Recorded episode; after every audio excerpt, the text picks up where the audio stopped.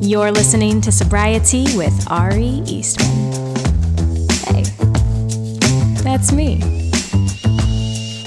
Well, hello, and welcome back to another episode of Sobriety with me, Ari. I'm sober.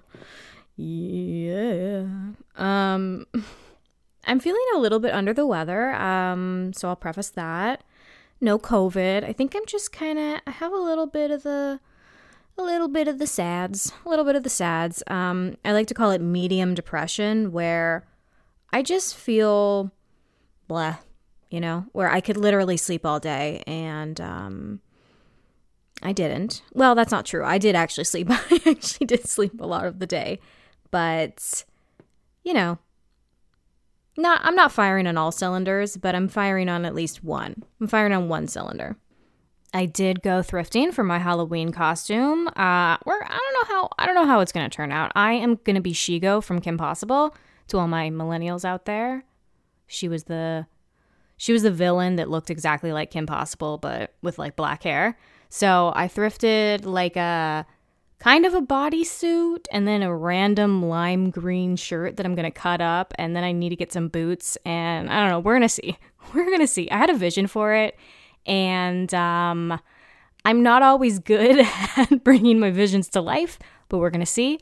So I'm excited about that next weekend. I love this time of year. I love when the weather gets a little bit colder. Again, Los Angeles cold, so, you know, like uh, 65. Uh, this morning it was 59, and ah, I loved it. I loved it. Something that has been on my mind lately, and, you know, it's just kind of, well, I shouldn't say lately. It's actually probably been on my mind ever since I got sober was uh, about for profit rehabs and sort of just rehabs in general because they're I, am very um kind of intrigued by them because I didn't actually, you know, like go away to rehab. I didn't experience it. I thought about it, but I didn't actually do it. So it's a strange kind of like fascination I have with them. This is actually so random, but Passages Malibu, which is this very famous um, rehabilitation uh, center that like celebrities go to. And I'm pretty sure in Bojack Horseman, it's like where Bojack goes.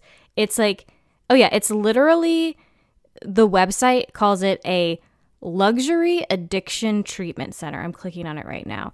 Um, interesting. Interesting. My God, it looks gorgeous. so, Passages Malibu has a TikTok account and they follow me on TikTok. And I remember seeing that and being like, what the hell? You guys trying to sponsor me? you trying to send me to Passages for free? I mean, I'm down. It is literally like uh, a luxury resort. But uh, I was reading this article in NPR um, that I found really interesting it's actually from February 2021, and it says As addiction deaths surge, profit driven rehab industries face severe ethical crisis.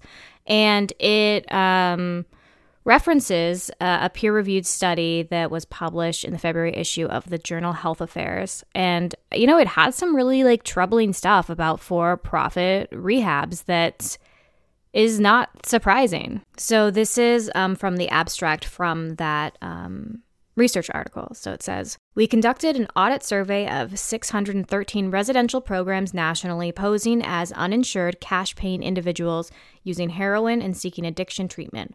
One third of callers were offered admission before clinical evaluation, usually within one day. Most programs required upfront payments, with for profit programs charging more than twice as much. 17,434 as nonprofits were 5,712. Recruitment technologies, for example, offering paid transportation, were used frequently by for profit, but not nonprofit programs. Practices including admission offers during the call, high upfront payments, and recruitment techniques were common even among programs with third party accreditation and state licenses. These findings raise concerns that residential programs, including accredited and licensed ones, may be admitting a clinically and financially vulnerable population for costly treatment without assessing appropriateness for other care settings. I've said before many times that I never received inpatient care for my drinking, and ultimately, I did not have a physical dependency, meaning it was safe for me to go cold turkey. But that's not always safe for people depending on their dependency, the drug they're using, you know, et cetera, et cetera. And I remember not really knowing a lot about rehab, but kind of, like I said, fantasizing about what it might be like. And I think that that's kind of where my, like, ooh, passages Malibu and, you know, uh, Bojack Horseman, you, you, you have, you kind I had these very two radically different images in my head of what rehab could be. Both are probably stereotypical and also rooted in some truths. So the first I had was, like I said, the prestigious Malibu rehab where celebrities go, and there's beautiful vistas, very spa like. Prices are ridiculous, and I don't actually know like what goes on there, but I just remember thinking, wow.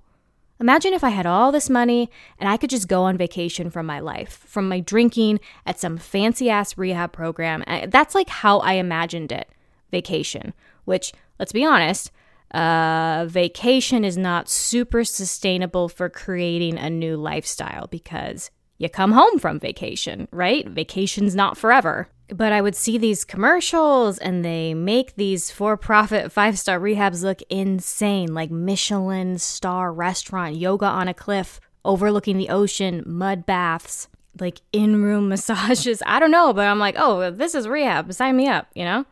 And then the other image I had in my head was also cartoonish in many ways, and I imagine hospitals and scenes out of One Flew Over Cuckoo's Nest and stories I heard about psychiatric stays. And that second image was one that instilled a lot of fear in me and shame and nerves about what it could all be, and I imagined it um, a lot scarier than obviously the first one. So here, you know, I was like, okay, this is these are my two options.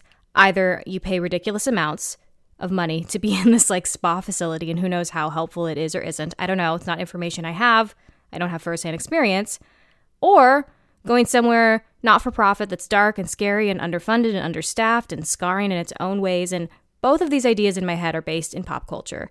In representation, I've seen in TV shows and movies, not real life, and I'm sure the reality of both exists somewhere in between. We already had an opioid crisis in this country before the pandemic, and unsurprisingly, addiction numbers have soared. We have a mental health epidemic. The pandemic was horrible for the obvious reasons, like the extreme loss of life, but it also had trickle down effects into so many other aspects of life and health. So, if we get pessimistic and we look at American greed and corruption, and we think about how corporations look to make money above all else, above people, what do you think is a fucking gold mine? For profit rehabilitation programs. You have people at their most vulnerable, people who are dying, are sick, traveling down a lonely path, and recognizing and coming forward and asking for help is so hard to do. And then people say, oh, ask for help. But asking for help is not the final step. Then you have to get help. You have to find help, find affordable help find help and, you know, worry about your job or other financial responsibilities or just your life? Can you take one to three months off from everything? What if you're a single parent? What if you don't have a community? What if you don't have insurance? Like, there are so many barriers in place that it can be really frustrating to hear people say blanket statements like, get help. Help people get help easily. We are so far from it. And this isn't even something that I am super well versed in. I plan on having an expert and some people in the nonprofit recovery world on to further discuss, you know, rehabilitation programs and treatment programs. And um, I'm going to ask them questions because I don't know. It's just I, there's a lot that I don't know, but I've just I've I I'm frustrated by it, and I have, haven't even had to come up against it, you know. But maybe I don't know. Maybe it just comes back to the fact that there's always corruption under capitalism, when we have programs that are meant to help people and maybe they are actually birthed out of good ideas and well intentions, there will also always be programs that pop up under that umbrella that are actually exploiting the people that they claim to help.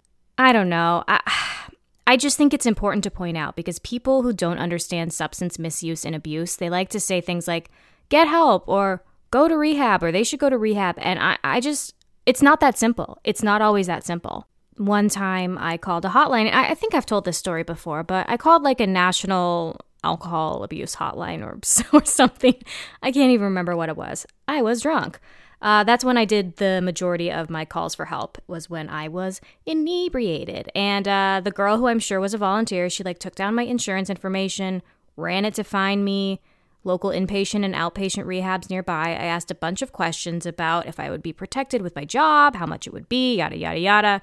Don't remember most of it, But I remember feeling so overwhelmed thinking about doing all of it. And I just thought, like, would I have to give up my apartment?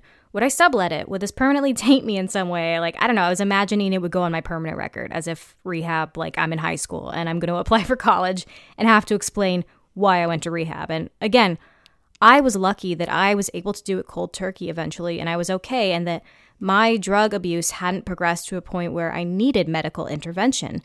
But it's just, it, it's a lot, and not everyone is in that privileged position. And I hope we can start to practice more empathy for people and understand that there are obstacles in the way and there are privileges in place for certain people in recovery. And I hope we can really start reallocating funds and dedicate tax dollars to medically proven, accredited, like caring facilities that are here to help people. I don't know. I just.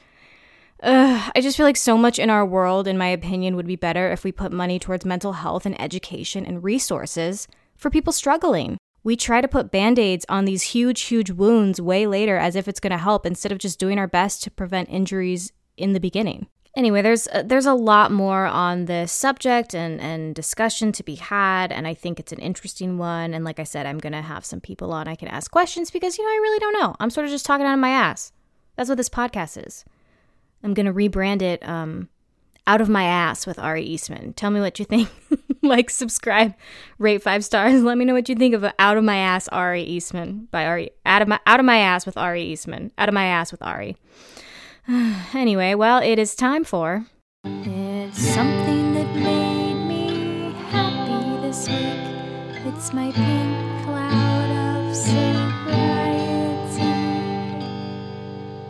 Well, your girl is sober dating again, and um, uh, it's not as scary as I thought it would be. It's just like riding a bike. You get back on that bike, and uh, turns out you remember how to do it.